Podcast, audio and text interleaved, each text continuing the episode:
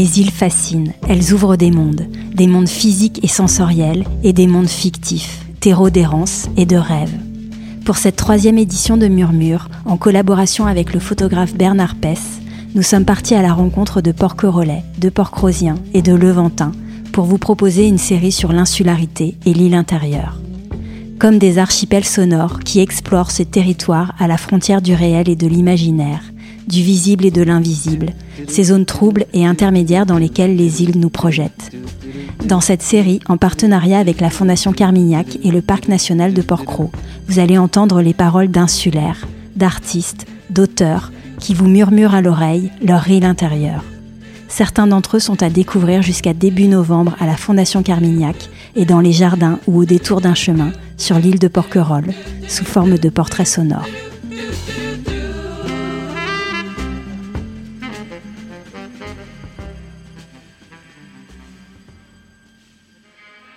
Léonard Lassalle, artiste.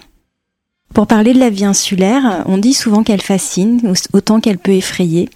Vous qui l'avez vécu euh, enfant euh, de, façon pleine, totale, euh, à temps plein, qu'est-ce qui fait selon vous sa particularité? Les adultes sont pleins de questions. Oui. L'ego veut toujours en savoir plus. Mais en vérité, l'âme n'a pas besoin d'en savoir plus.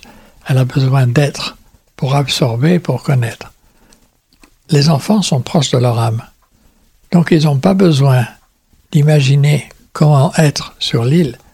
Ils le sont. Moi qui ai commencé par l'île du ventre, je n'avais pas cette imagination-là. Je n'avais pas ce désir de connaître plus, puisque tout ce que je savais était autour de moi. Et je n'ai pas senti de décalage du tout avant que je quitte l'île du vent. Mhm. Je n'ai pas senti que j'étais dans une chose insulaire quand j'étais petit. C'était votre environnement C'était mon environnement 100%. Euh. Je ne connaissais rien d'autre. Hmm. Je n'avais jamais vu un train. Hmm. Euh, je, connaissais le monde que je connaissais. C'est vrai qu'il était très très restreint. Mais il était là, c'était tout ce que hmm. j'avais. Donc j'avais pas de, point de comparaison. Et avec le recul, est-ce est que les, insulaires pour vous ont une caractéristique que vous n'avez bah, pas forcément retrouvée ailleurs ou pas? Oui, certainement. Oui. Certainement. Et ce que je n'ai pas retrouvé ailleurs, c'est euh, cette unité dans la chaleur du soleil ou du vent, du temps, dans le silence complet. Et quand on dépasse le silence complet, on entend un autre monde. Et ce voyage-là, ça m'a pris du temps avant de le retrouver. Cette façon de, on dirait en anglais, beingness, c'est d'être plein, mm. complet. Mm. Cette impression de, sentir la résonance de l'être à l'intérieur de soi-même. Euh, à l'île de Vent, je l'ai senti petit, ça. Oui. Et ça m'est resté toujours. Et une chose qui est, pour moi magnifique et très belle, c'est que tout ce qui a été, tout ce que chaque être a vécu, en vérité, il, le vit toujours tout le temps.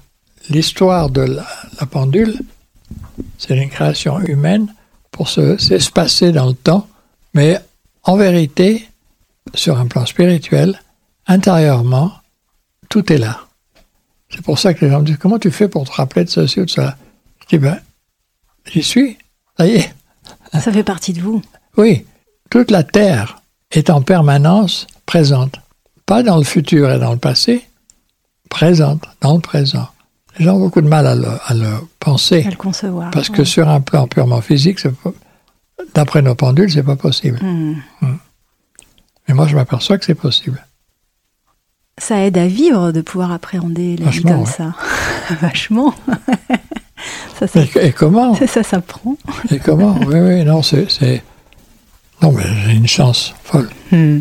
Maintenant que vous êtes loin de l'île, quand vous pensez euh, au Levant, quelle est la, première image qui vous vient à l'esprit? Est-ce qu'il y en a une? Peut-être qu'il y en a tellement.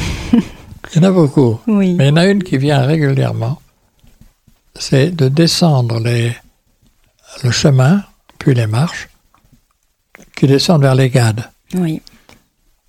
Avec le vent de la mer, le bleu, le scintillement de l'eau, la baie de Portmont et de respirer profondément dans le bonheur sans gramme d'interférence autre qu'être.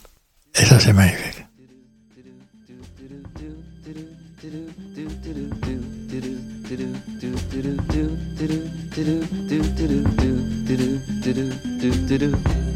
Pour celles et ceux qui auront la chance de se rendre à Porquerolles cet été, vous pourrez découvrir la silhouette et le visage associé à la voix de l'invité que vous venez d'entendre en pleine nature, dans les jardins de la Fondation Carmignac, au jardin Emmanuel Lopez et aux lagunes, sur la route qui part du village vers le phare.